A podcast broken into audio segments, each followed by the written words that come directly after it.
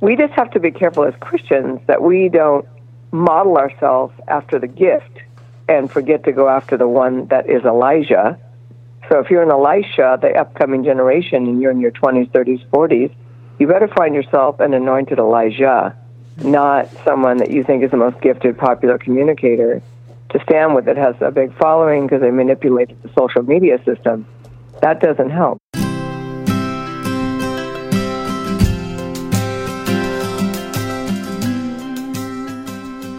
No one writes letters anymore. Am I right? I mean, texts, emails, yeah, that's that's all good, but you know what? There's something about getting a letter just for you. Don't you miss those days? Well, my misfit friend, I have good news for you.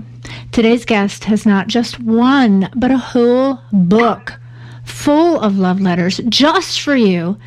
And she's here to talk to me about that. Oh, and I'm thinking so much more today. Her name is Sheri Rose Shepherd. And aside from being an international conference speaker and mentor, she's also the author of a bunch of books including the one we're here to talk about called His Princess Every Day, a devotional. Um, so before we say any more, because I, I know we have lots to talk about today, Sheri, I just want to welcome you. We're so glad to have you here on the Isle of Misfits. And I want to say how proud I am of you for stepping into your calling and your purpose and helping us realize that we're all misfits because we're not of this world, right? Exactly. So we always feel like we're not fitting in. So you're doing a beautiful ministry, and I'm honored to be on your podcast today. Well, I'm so honored to have you. And, you know, already I just sense that, that there's really something special about this conversation. And we haven't even really had it yet. But, but um, just from getting to know you from these few moments before we hit the record button, um, I'm just sensing that there, there's something special today. So, um, in fact, I, I kind of want to get right to it. So you, you have, you know, you have this book, and and we have to talk a little bit about this book. You wrote this devotional called "His Princess Every Day," um, and I I kind of alluded to love letters. So let's start there. So why love letters? Well, first of all, the His Princess Love Letters book is one million sold in 33 languages, and I just get hundreds and hundreds and hundreds of emails that say could you please write a yearly devotional? Like, I don't want just the 90 love letters in this book. I want more. I want to do this as a daily devotional. So that's where the inspiration came for even writing this book was doing that. But the reason why love letters is because the first commandment, right? Love the Lord your God with what? All your heart, all your mind, all your strength. So if you can get that love locked in that is the first and the greatest commandment. How do you love an invisible God? How does an invisible Heavenly Father become like a real Father to you, where you have that relationship? And then what if you had a damaged relationship with your Father or no Father at all? How do you see God as a Heavenly Father that loves you, right? Right. So the foundation is based on the greatest commandment love the Lord your God with all your heart, mind, and strength. So when I do the scriptural love letters and then add the scripture and then I add the declaration so you can speak life to yourself at the end of each day after you read the little love letter devotion, it just takes basically the scripture into a love letter form that makes it personal for you so you understand that God loves wow, he loves me personally. Like this right. word it, this word is living and active and it's for me. Like, I can't believe this word is actually for me. And when people get that, I think that's when everything changes for your foundation because head knowledge, see, that's what it says love the Lord your God with all your heart, all your might, and all your strength, right? So you can love God by knowing you should with your head, or you can know the word inside and out but never receive the revelation that he actually loves you personally. Yeah. like just you you and him. So when i wrote his princess the first one 17 years ago of course i wasn't expecting it to 17 years later it still sells 3 to 10,000 copies a month. It's the number one backlisted book right now with random house. And i'm like how in the world but I know why because people buy cases and cases of it and give it to their daughters and their friends and their Bible studies. because they know that if a woman is loved, you know how a woman lights up when she feels loved? Mhm, It is crazy. mhm, mhm. She looks different. Life's easier for her. Everything goes different when she's loved. It's really special when you know you're loved. But it is really hard to transfer that with an invisible God, and especially if you're watching the news and you're wondering where God is, or especially if someone you love hurt you, then or, then you're filtering your filter's dirty, and it isn't cleaned with the living water of the Word and the living water of His love. It's filled with the hurt of this world, trying to find a heavenly Father, and it's just not going to happen until you can clear that filter. So as Right. the women read these letters, it starts to wash away, if you will, the dirty filter of the word, I mean, of the world with the word, and then the word becomes real to them, and then their relationship with God becomes real.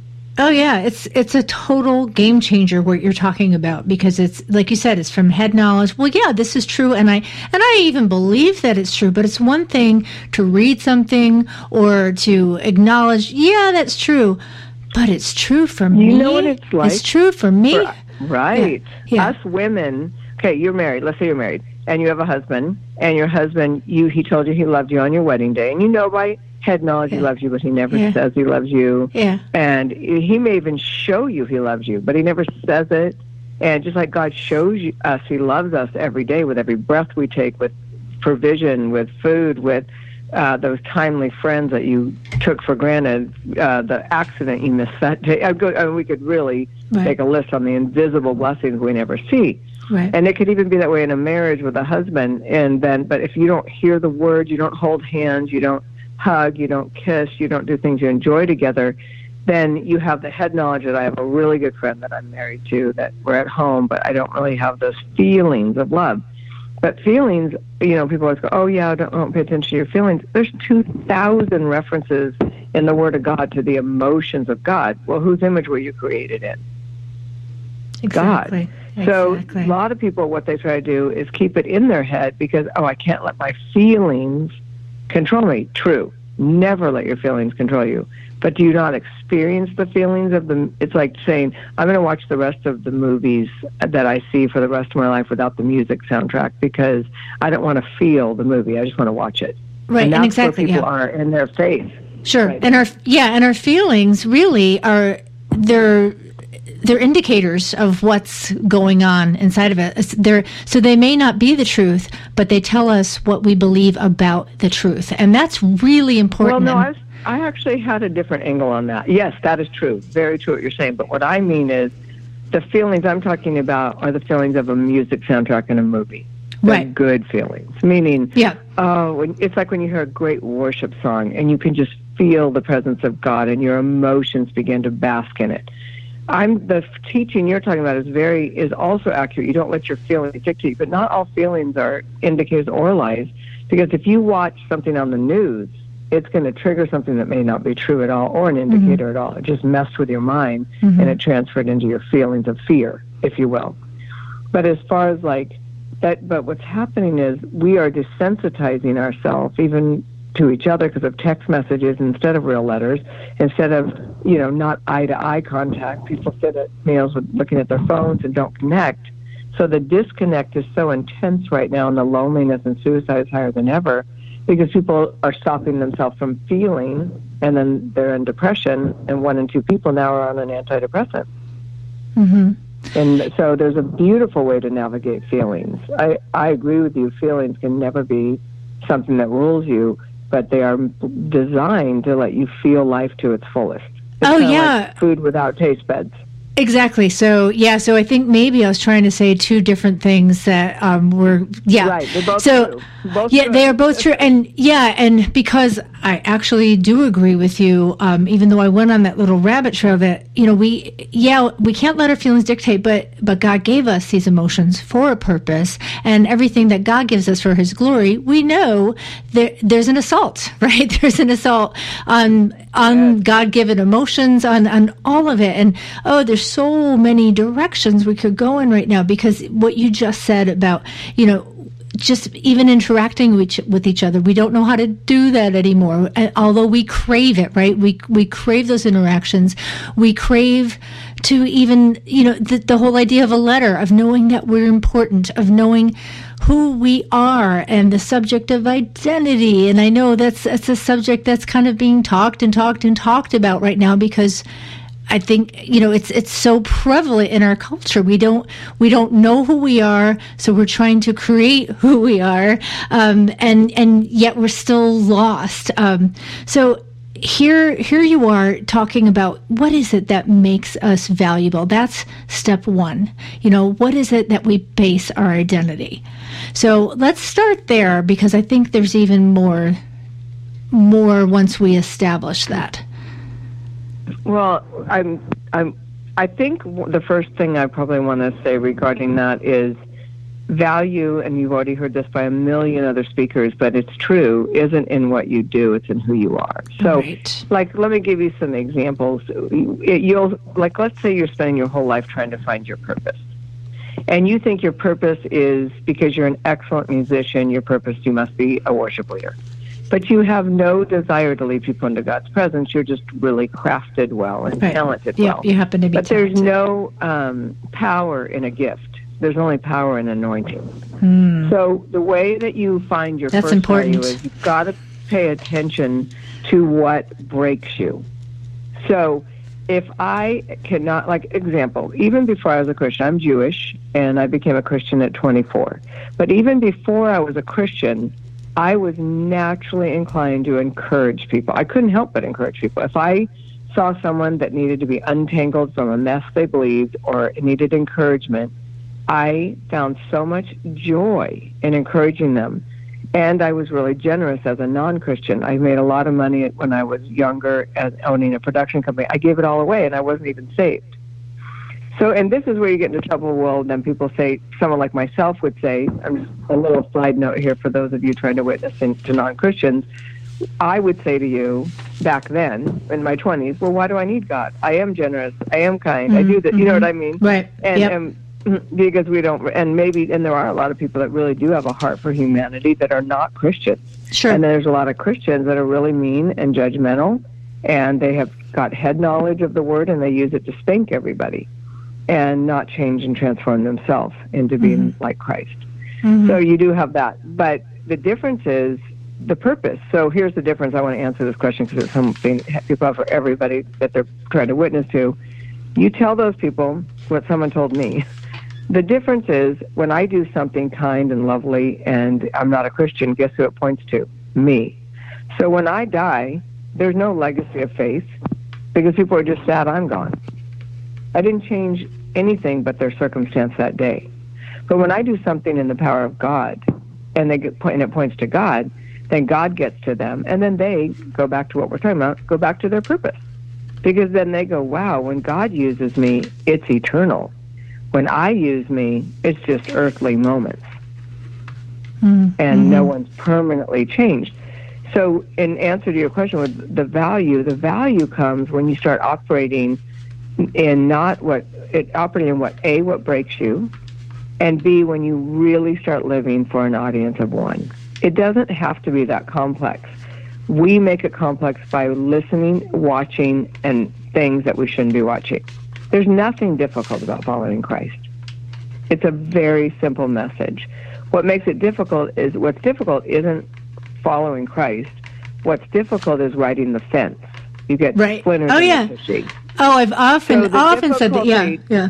Yeah, the difficulty does not come from following Christ. He says, "My burden is light, and my yoke is easy."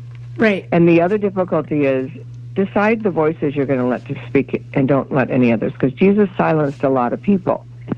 Nice people have a bad habit of not wanting to interrupt people and not wanting to walk away when they're telling them something that's polluting or poisoning them. And that's mm-hmm. not nice. Faithful people do what Jesus did. I'm sorry that mm-hmm. I don't want to hear that right now. I don't want to hear that tragic story, or that's not from the Lord, or that is not aligned with the Word. And they're okay with offending people because they follow Christ. Mm-hmm. So if if you follow Christ, then you're going to. If you say you're a Christian, you're a follower of Christ, not a follower of Christians. So you're not a follower of Paul. You're a follower of Christ. If I say I am a Christian, I am a follower of Christ. I'm a disciple of Christ. So everything that we do, if you want to find your value, has to be what did Jesus do? Not what would he do. If you're asking what he would do, you're probably in a bad situation that you shouldn't be in anyway. But mm-hmm. what did Jesus do? Well, this is how he reacted to this, this, and this. How did he react to people that want to debate the Bible? Oh, wait, he didn't. mm-hmm, mm-hmm, mm-hmm. Right. I don't know if right. that helps, but it just you'll find your value when you stop letting all the voices in that don't like just think about Joseph. He had a dream. He shouldn't have told his brothers. right. Oh my gosh. Yeah. I was just talking right? about that I with mean, someone the other day. With people that yeah. believe in you. yes. Yes. Oh my goodness. So so yeah. And okay. Now I'm gonna I'm just gonna back up. I'm okay. I'm writing like crazy as you're talking because here, you know, one of the things that you said, you know, there's no power in a gift, it's power in anointing. I want to back up and go to that because I think I know what you mean when you say that. There's some people listening now that they're tracking, and then I know there's people listening like, what on earth does she mean by that? A gift versus an anointing. Can you talk a little more about that? Sure. Sure. Okay. The first thing, I'm also a coach. I coach speakers and authors, um, the ones that I know are anointed, meaning called that are committed. Um, but what they say to me, how do I know if I did a good job? Okay, let's say they're on a stage. I'm talking about, and first I'll go there, then I'll go to, you know, because anointing has nothing to do with the stage. But the one thing I can actually let's take the stage away. Veto that. If you're if you want to know the anointing, it points to God, not to you. So, example, when I was mm-hmm. talking to you prior to this conversation, you said you have no idea how much God is speaking through you. And I said it doesn't matter as long as you hear it, right? Right. You knew right. that that conversation we had was anointed. Now, I could be a gifted communicator all day long. That's not going to change your life. That's just going to have you go, wow, Sheri's a really gifted communicator. So what? I didn't yep. change anybody's life. You're just mm-hmm. looking at me. That's yep. not anointing. That's a gift. A gift changes other people's lives and points to God. Excuse me. Right. An anointing. Yep. A gift, like if you have a, a gifted worship leader, you uh, your focus really isn't on God. Your focus is on, oh my word, they are so good. Did you hear that song? Her voice, his voice is through the roof. But if you hear someone like a Kim Walker, you're like, oh my word, I fell over in the presence of God just listening to that song, Healing Oil. Do you see? That's an anointing. Yeah. So yeah we just have to be careful as Christians that we don't model ourselves after the gift and forget to go after the one that is Elijah. So if you're an Elisha, the upcoming generation, and you're in your 20s, 30s, 40s, you better find yourself an anointed Elijah, mm-hmm. not someone that you think is the most gifted, popular communicator. To stand with that has a big following because they manipulated the social media system. That doesn't help. Oh, like oh, with his princess. Just with his princess. Keep talking. His, yeah, I just cut off half your mentors. Okay. oh no, no, it's so good, so good. Good, praise God. And that's yeah. what I want to tell you. And and it's his princess. My publisher got sold, you know, in the middle of his princess coming out. There has never been one minute of marketing put into his princess. I just launched the first podcast, Reading Love Letters, three days ago, and it's not even up yet. And my point is, his princess, a million sold, 33 languages with not one marketing dollar put in it. That's anointing. And I'm not saying that to boost my boast myself because I can't boast, right? How can I mm-hmm. boast if it didn't go big because of nothing I did or a publisher mm-hmm. did? Mm-hmm. So when it won the book of the year in 2010, I couldn't even I didn't even go to take the award. I'm like, why would I go take that award? I didn't even do anything. The Holy mm-hmm. Spirit just blew through my blonde air hole onto the pages. oh, and also if you're boy, walking boy. in anointing, it's effortless. It's warfare like nobody's business in the natural, in the supernatural warfare. But it's effort. It's like uh, oh, let me help you. Great warfare, David and Goliath, because it's mm like heck yeah, Satan. I know who I am. I know what my purpose is. The anointing's going to break the yoke, and I don't care what you bring against me. This is going to happen. mm It's hmm. exciting. The other is a worn out warfare that your grace meter is up. You're not surrounded, and God's saying you don't have the right people around you. Could be one reason because the joy of the Lord is your strength. Someone comes in that's not the Lord and steals your joy. Guess what they steal? Your strength. So pay attention to the exhilarating grace of God and the exhausting false grace of Satan. The the false grace. Okay, we got to talk about that for a second. You're There's oh such a you're fake yeah, grace. yeah. Okay, let's talk about fake grace. Fake grace ever. Okay, now we'll circle back to emotions then. Okay, okay, okay. Emotions are fake grace. The fakest grace ever. I feel it. If you come to me and say you feel something, I'm not going to walk with you. Hmm. but if you say, oh my word, when I was at that event, I felt the presence of God. My emotions were just filled with joy. That's wonderful. That's God. There's proper use of emotions. But if your feelings, I feel like doing a podcast. I know I'm supposed to do a podcast. I know that God used this pain for a purpose, and other people are with me. That's you. You're the anointed one. You heard from God. You got it. He and it, what's so cool is you knew it because He gave you a name. He dropped Mm. the name in your spirit too. How cool is that? I, I think it's worth just camping out here for a second because it, it is such a it can be such a fine line like you said well i feel the presence of god and yeah that's good and that's real how do you how do you discern the difference between well i feel the presence of god and my emotions you know that they're they're in line with the holy spirit spirit versus well Super easy. you know i i think i feel like i need to do this Super easy. Your feelings. Now back to feelings. Those Right. never dictate your purpose yeah ever. Feel has nothing to do with it. Commitment and grace have everything to do with it. hmm So you're, if you're basing everything on your feel, that's why it's so funny. I heard a pastor say it was perfect. Why do we say if you feel led? That's the stupidest thing anybody's ever said.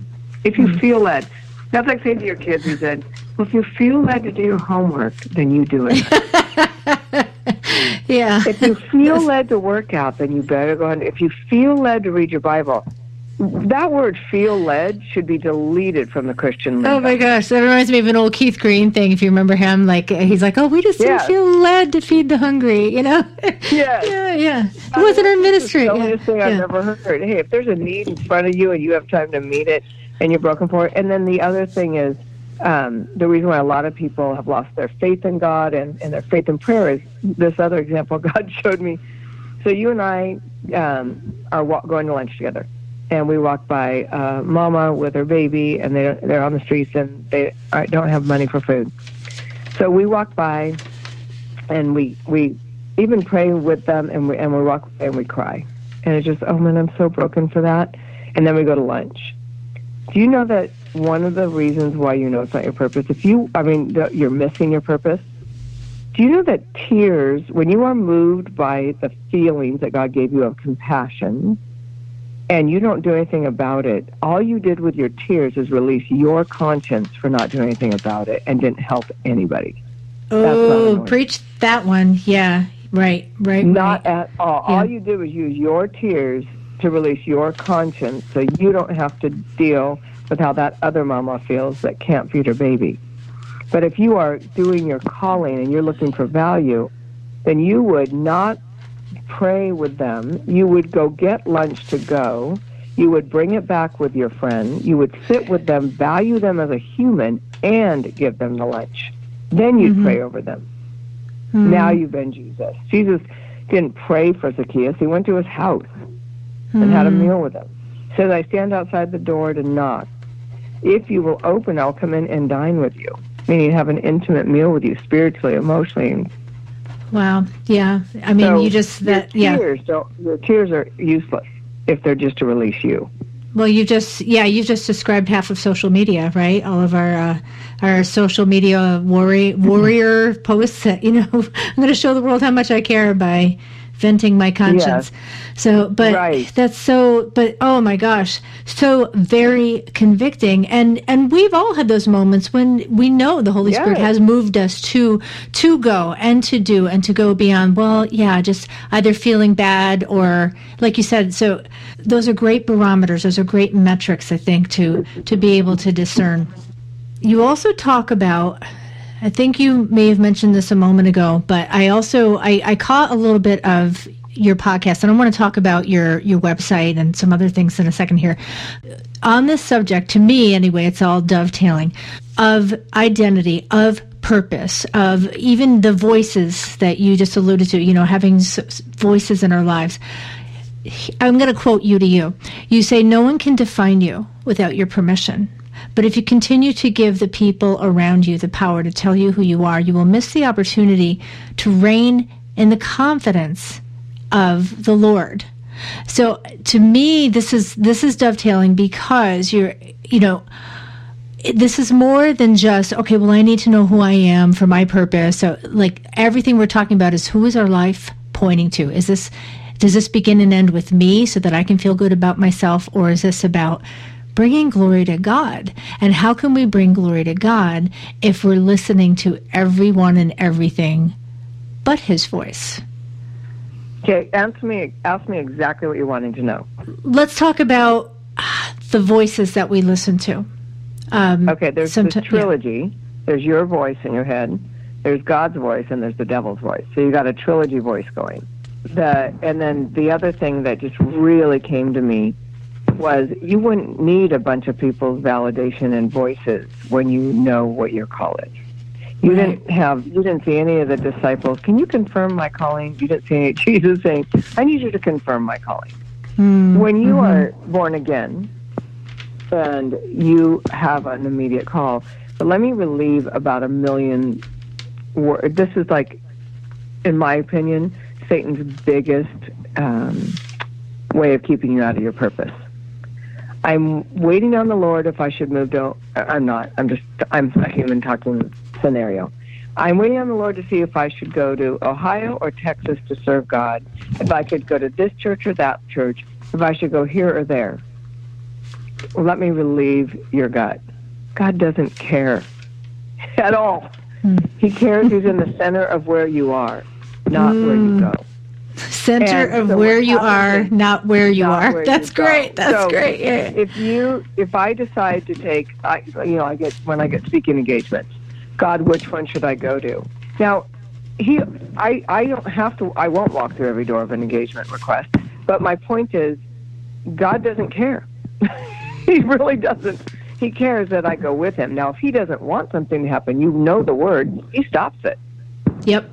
But but if you were a father or a mother and you asked your child, you gave them the opportunity for three colleges to attend, and they got three invitations.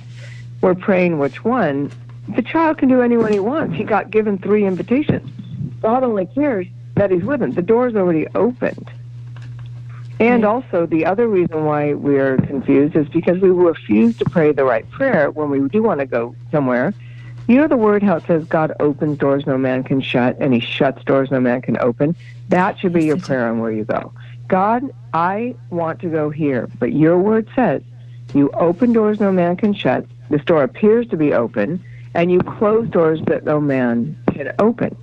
God, I pray that if there's some reason I'm not supposed to go there, then close the door so tight it can't be opened. Mm-hmm.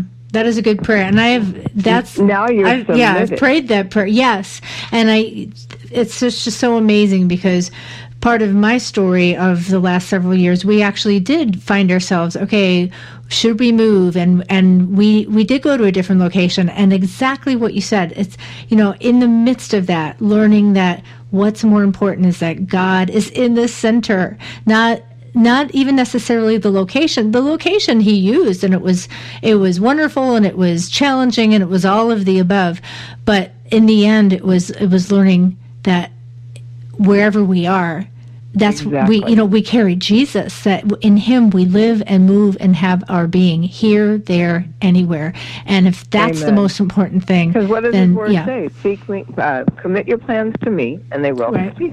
Right. Well, what right. you need to know is not where you should go. You should be asking a different question. Lord, what does it take to commit your plans to you? Right. That's the question. Instead of studying where, where, where, me, me, me, right. what, what, what, it should be God. You say commit your plans to you. What does that look like? How do I commit this plan to you, Lord?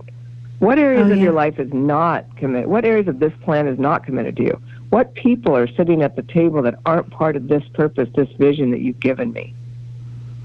Yeah, That's and you keep yeah. what we should be seeking. People and, think way too much where instead of what they should be. How do they bring God in the center? What do they do to bring God in the center? That should be the question. So we're asking where when often we should be asking what. And you kind of keep coming back to this. Yeah. And how, what and how. But also, um, let's talk about who, because you've come to this a couple of times. Like, having people in our lives that may or may not be a part of our calling or you know i don't want to take this out of context but what i'm hearing because i've heard you say mention this a couple of times that it's really important to pay attention to who we are allowing to to speak into our vision well, and a, our purpose and there's a yeah. trilogy there too there's yeah. a trilogy there too and that is you've got jonah's which are have a calling on their life and you have a calling on your life but if they're on your boat you both go down because you aren't a part of each other's calling, but you're still part of God's kingdom. Right. And a lot of times we don't want to say goodbye to that or throw the person overboard, but that God's saying if you'll throw them overboard, they can swim and I can get them where they belong and you can get you where you belong, or you can both go down trying to please each other and not wow. hurt each other's feelings. Okay, there's right. number one. Then you've got Peter's yeah. people that love you. Peter loved God so loved Jesus so much. He says he he says he he was the one he bragged, I'm the one that Jesus loved. You know, he just had this love relationship for his Savior. But in the same moment that he says you're going to build the rock on the church, you have heard from God, very next sentence out of the love of your life, you might have a mom, a dad that believes in you, a husband, a child, a friend, but the but they're talking from their feelings for you, not the word of God. And so they're talking for what they want for you and not knowing how to navigate you. So Peter says, that, "No, you're not going to the cross." And, he, and then the very next sentence, "Get behind me, Satan." And then he tells Peter, "You are thinking of things from a human perspective, and I am moving from a heavenly perspective, and I can't let you break my focus." Now, what I would say with those people that love you, they don't leave your life, but you don't go to them for your purpose. You just let them love you.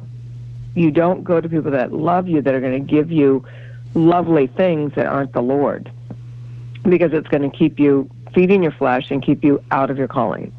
Mm-hmm. So it's mm-hmm. very important that you find, again, I'm going to circle back here, is that you need a Moses if you're an Aaron, you need an Elijah if you're an Elisha, you need someone, it says older women mentor younger women. You need someone that you look to them and go, uh, it even says, imitate your leaders' faith. In other words, look to the people that live the life that you want to live with the passion you want to live it. And that's who you would want to speak into your life. And you don't want to go to a hundred different voices because you're going to confuse yourself, and all you're going to do is stay spinning, and you're going to talk about your purpose your whole life and do- and go home to be with the Lord and never live in it because you spent too much time talking about it instead of being quiet and letting God talk to you, instead of paying attention to who actually catches your vision and who actually knows how to coach you to get there. So what you're saying is that we need an Auntie Rose in our lives. so, yes, um, yeah, yeah. yeah. I'm your Auntie Rose. I adopted you before the show. You didn't even needed oh. Do you need oh my gosh! You think you do? Uh, uh, you know, I'll say it. I'm going to say it for the record. Uh, yeah, I think I think I do. Uh, Misfits, you're my witness. But yeah, I mean, and what? And I mean, and this is true for everybody. So I'm not committing you to everybody, but what you're saying is so timely, not just for me, but I'm hearing it all over. The need for mentoring and the need for people not just to tell you, as you say, like what you want to hear, because oh, I love you, and I don't, you know, I want to protect you or or like you said you know or yeah I don't think that love. I think that right. they can tell you what you want to hear and help you. Like I think your mom and your everybody can encourage you, and they should. You need encouragement. The Bible actually says, "Come up with creative ways to stir each other in the gifts and encourage each other in your gifts." So I don't think that. Right. I want to say more like this. Okay, I had a situation that I made right, and my friend said to me, with all good intentions, like Peter, "You know what? Now that person in your family will come around. And I said, please don't say that because you don't know that. Mm. All I can do is the right thing. But I right. can my doing the right thing doesn't manipulate the other person doing the right thing. It gives right. me peace. Right. And it gives me the freedom to move on. But it doesn't right. mean your ex-husband's going to come back to you because you did the right thing. It doesn't mean your child's going to return to you because you did the right thing in the time when you think because there's a million stories of Christians that were the best parents ever, including God being the best parent ever, and Adam and Eve still disobeyed. Yeah. So yeah. you just have to be really careful that with good intentions. I wouldn't say to you, you know what, if you do this, then I know God's going to open up that door. I don't know that. I don't know that yeah. at all. Yeah, and Just and I think you're going to yeah, be peaceful and anointed and walk in your purpose, and you're not going to be confused. But yeah, Right, and right. I think that's an important distinction, and I'm glad that you made it because yes, it is God's will. These things, you know, God's will is that everyone be saved. God's will is ultimately that we'll be in His presence and whole and healed and all of that. But in this world, as you say, you know, not everything is dependent on me. I I cannot. I can't cross somebody else's free will. And um, it's so funny because my husband was just encouraging somebody, even yesterday, along the same lines, trying to encourage them to take heart, um, to do the right thing. And we don't know how this is going to turn out, but we know, that, that yeah, the right thing yeah, gives them peace. Right. The Right, right thing exactly. right standing with God. Exact- If- If exactly. you do the next right thing, one hard choice at a time, the next thing you know is like whether that situation fixes itself or not, you're all of a sudden in your new life going, wow, how did I get here? How did I get here? Because I just came out of four years that no one would want to walk through. And I, I have chosen not to give the devil one minute of what he tried to do in the last four years, but he destroyed everything I loved while I was fighting cancer and about took me out. And what God showed me, I said, Well, God, this is the first time that I'm going to go back out. And now these doors are opening everywhere. And I can't share this story because I know I don't want to give Satan one minute of victory or I don't want to give him any attention. He loves when we talk about his works. That's his favorite thing in the world Mm, when we talk about his works. He he just you could just see demons going, Yes, look at instead of talking about God, instead of praying, I get to make her or him relive this pain over and over and over again because they keep talking about what I did through these people, and he loves that. God's going, forget the former things. Do not dwell on the past, for I'm doing a new thing. Don't be like Lot's wife and look back and die. Go forward. Know that I know that, like Joseph, what they intended for your harm, I will use for your good. That's all good. That's all God, and that brings healing to everything in your atmosphere inside of you and around you, whether the other people change or not.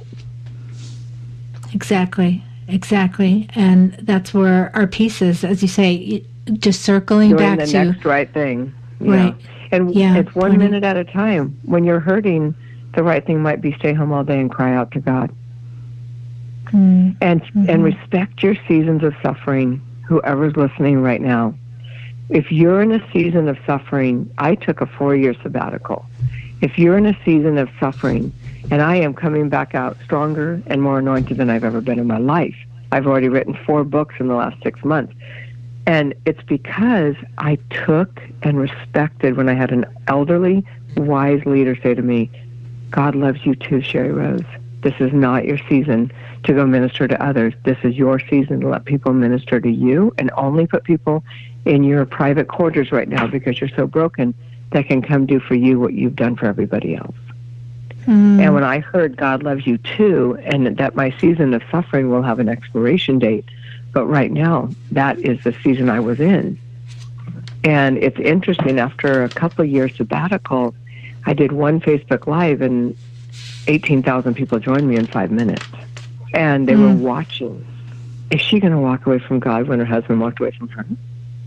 mm, Is she going to walk away from God? You know, and all the things that I walked through that were tragic. And they were on top of each other. And all the people that know me and believe me said, You're in a season of Job, and I believe he is going to restore you to, you know, I have over 140 visible tumors in my lymphatic system that are starting to go down. Hmm. Everything, like I literally walked Job, but the wisdom on my tongue and the things that God has birthed out of it, and the deeper healing that took place in all of that, from all the way back to my childhood, I would do it again. Hmm. I wouldn't wish it on my worst enemy, but I would do it again. Because I now know, like Job, I have experienced him for myself. Yeah. And that's that's what kind of brings us back to even the beginning of our conversation is it's one thing to know the truth. Oh, I read that. That sounds good. I like that. But no, it's it's true for me. It's true for you because you have a personal God who knows you by name and who has written these love letters to you. And and it's not just that it's a feel good thing it's it is the truest thing it is the deepest part of who you are Yeah. it is the core of your being and it's bigger it's bigger than you and it's bigger than me and that's why unless our lives are pointing to him it's it's for naught. Mm. It's if it might feel good in the moment, but we were created for something so much bigger than ourselves to bring glory to God, right? It was Irenaeus that said, yeah, to yeah, bring glory to God. Yeah. Like yes, absolutely. Great. It does, feel, but it doesn't I mean, end it, there. It, yeah. it actually feels better than even when you bring glory to yourself, because you got this double double portion blessing. Like, wow, the God of the universe used me to change that person's world. So it's the most beautiful reward from God that gives you that eternal joy as opposed to that look at me joy.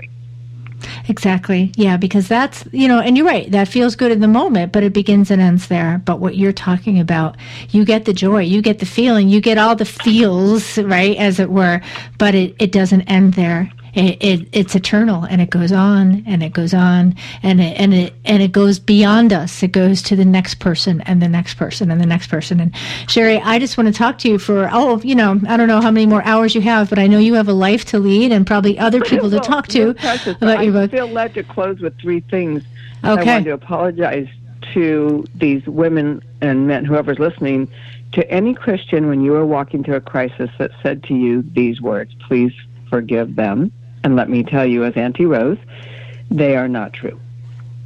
When someone comes up to you when your kid was killed or raped or something happened, you lost your husband, your husband walked out, and they made a Christian cliche answer, God will never give you more than you can handle. Mm, that oh boy, scripture boy. is yep. not that scripture is not about your suffering. It is about temptation. It's about those that are That's in rebellion right. that That's walk right. into temptation. He will not give you more temptation that you can handle that he will not make a way of escape. So for those people that gave you a cliche answer when your husband left you. Jesus will be your husband. Please know that wasn't God. None of their answers, God never meant for a Christian to give you a scripture in the context of a band aid. He right. meant for Christians to give you comfort. Those people that didn't mean any harm, they're just in a hurry and they're thinking about their life, but they should have said nothing. They should have mm-hmm. given you a hug. They should have prayed with you. They should have cried with you. They could have should have said, "What do you need?" And I want to also say, be very careful, whoever's listening right now, when God has brought you through something, and then people come out of the context of curiosity. So tell me what did happen with your blank, whatever that blank is. You do not answer that question ever here's what you say. I'm telling you as Auntie Rose. You say, would you mind if I don't relive that or repeat the devil's work? Mm-hmm. Because curiosity is why we're all going to die. Yep. She was curious and ate yep. the apple. So yeah. it's yeah. very, very important that when you are ministering to someone in a season of suffering, don't ask them any personal questions. It's not your business. Ask them, how can I help? What can I do? What mm. do you mm. need? Would it oh. help oh. you to talk about it? Period. You never have the right to go into someone's personal crisis and ask them details. Right. And I think it also keeps us from, you know, sharing, you know, the code Gossiping, word prayer request. Yes, yeah. yes, yeah. Well, I have, I have a prayer concern yeah. about so and so, and it ends up oh, being a gosh. gossip session. So, yeah, really important. Okay. So, Pat answers no. Curiosity driven ministry, no. No. And then what's, what's No. the third one? The third one is be so careful who you when you're in a crossroad place who you talk to. Better you talk to no one but God and sit alone than talk to the wrong person that will give you the wrong direction. Because when you're about to jump off a cliff, you want um, oh, what's her name? Oh man, oh Abigail. Only talk to Abigail. Abigail Mhm. is in the Bible. David, a man of God. David had a Right. moment of anger. David was acting out of character. David wanted to kill Right. her husband for not feeding his army and her family. And Right. Abigail, the wife, comes out, and you only want Abigail's when you're like David in a moment of anger, emotion, the kind of emotion that will kill you, that kind of emotion, kill your Mhm. life, have you make a stupid choice. You never make choices on emotion. You experience life on emotion. Big difference. But Mm. you want to make sure you have an Abigail because what she said, David, I understand your anger. So you acknowledge the feelings of the person that's freaking out. Don't not acknowledge them. I can see why you're angry, David. You have every right to be angry. You protected our land, and my husband is a, an idiot. and He won't feed you and your army. However, David is the the blood of my family worth your destiny, and he he she sobered him. She sobered him out of that heavy heart emotion. And he said, "Thank God he sent you today. You saved my future." And later, after her husband died, she he got to, she got to become one of his wives. Talk about a chick flick in the Bible. But yeah. my point is, isn't that cool? So your third thing is, I need an Abigail, God. Send me an Abigail because I feel like I am going to jump off a bridge. I feel like you know, people that struggle with drinking or people that struggle with sex to feel love, whatever. I don't know. Everybody has their thing. Just you really need Abigail's when you're in that moment, and you need to be an Abigail. So if someone you know is acting out of character, don't be like the parent that is harder on the good child and the bad child does one good thing and you have a party. Be uh, Abigail and you see a good godly leader or a good godly person or a good friend or a parent and they're going through a season of suffering, be a good daughter, be a good friend, and remind them who they are. You are a daughter of the king. You are called of God. This is just a moment. You're going to get through it. You have every right to feel like you feel, but I'm not going to let you go do that stupid thing and destroy who you are. I'm going to stand like Abigail did in the way and of the devil taking you down while you feel out of control. I think that's, that's an excellent excellent place to land because while we're, you know, we've talked so much about the importance of, you know, the people who are speaking into our lives and discerning that we also want to be those right people for the others. Amen. Like if I'm if I'm not the right person in somebody's life, you know, in that moment speaking whatever, I want to be aware of that because I don't want to be a hindrance, just like I don't want that coming into my life. So I think, you know, to ask God for discernment on both ends, on the receiving and the giving end. Yes. And you are an Abigail every day, I can tell. Well, I thank you for that. I, you know, I, I don't know about every day, but I, I know that is my desire. And you know, if I if I go off the deep end, I got Jesus bringing me back. So we thank all go you. off the deep end. Yeah. thank you, God. No, no. Remember, the first part of Messiah is mess. Right. There's a reason. Oh, I love that. Yeah. that's good. That's I think that's your next book. So I think um, that's your no. I think that's your book to go with your misfit. That's not my. Oh, book. I mean, that's all right. God gave you um, title. All right, I'm going to write that down. I'm going to write that down. Well, um, my friend, so let's uh, let's I tell people how they can find you. Oh my gosh, yeah, no, you can. Wherever you. All if you've been listening to this podcast, and I want you to encourage this beautiful daughter of the King, because you know I think it's so easy to hear her beautiful voice and her joy to want to help and serve and have people touch. So if you just join me in praying over her, if you've been blessed by this podcast, so we just come into agreement for this princess, this daughter of the king that has stepped out on the water just to minister to your people. And I just pray for a double portion of grace and anointing and for new shows and new books and new topics and all the things, God, that you have for her future and that nothing would hinder them. And I pray for us that are listening to her. I thank you for what she has done for the kingdom work.